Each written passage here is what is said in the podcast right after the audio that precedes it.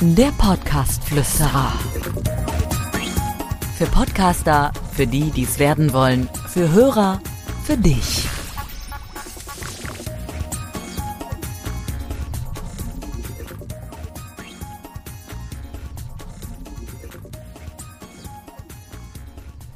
Ich habe tatsächlich einen etwas provokanten Ansatz heute, ähm, wo ich lange überlegt habe, ob ich euch das äh, auf die Ohren hauen soll, sozusagen mit diesem Inspirationshappen. Erstmal herzlich willkommen. Hallo, schönen guten Tag, Dirk Hildebrand mein Name.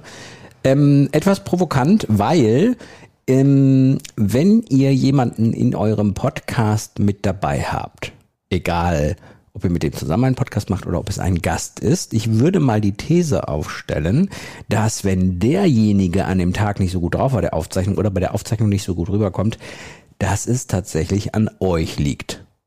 Wow, ne? Was sagt der Sack da einfach so? Nee, ich würde mich da auch selber mit einschließen. Also wenn ich jetzt mal einen Interviewgast in meinem Podcast habe und der war nicht besonders gut, dann lag das auch tatsächlich zum größten Teil an mir. Warum stelle ich diese These auf? Weil ich in vielen, vielen Gesprächen mittlerweile mitbekommen habe, dass man, wie man selbst drauf ist, an denjenigen überträgt. Und jetzt müssen wir uns auch vor Augen führen, wir sind ja eigentlich die, die sich damit auskennen, wenn wir einen eigenen Podcast haben. Wir sitzen ja immer da und der sitzt vielleicht das erste Mal da. Das heißt, was ich damit sagen will, ist, versucht doch mal, und das ist jetzt der Inspirationshappen ins Positive gedreht, versucht doch einfach mal wirklich auch euch selber vorher zu setteln. Wo will ich eigentlich gerade sein? Bin ich gerade äh, gut drauf? Und wenn nicht, warum bin ich nicht gut drauf? Und kann ich nicht einfach gut drauf sein, damit mein Gast sich wohlfühlt und damit er auch gut drauf ist? Kann ich nicht im Vorgespräch mal ein tolles Witzchen machen?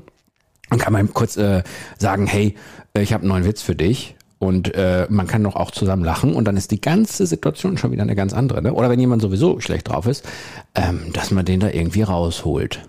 Ja. Von daher finde ich meine These gar nicht so abwegig, dass man selbst dafür verantwortlich ist, wenn ein Gast oder ein Partner in einem Podcast nicht so gut drauf ist.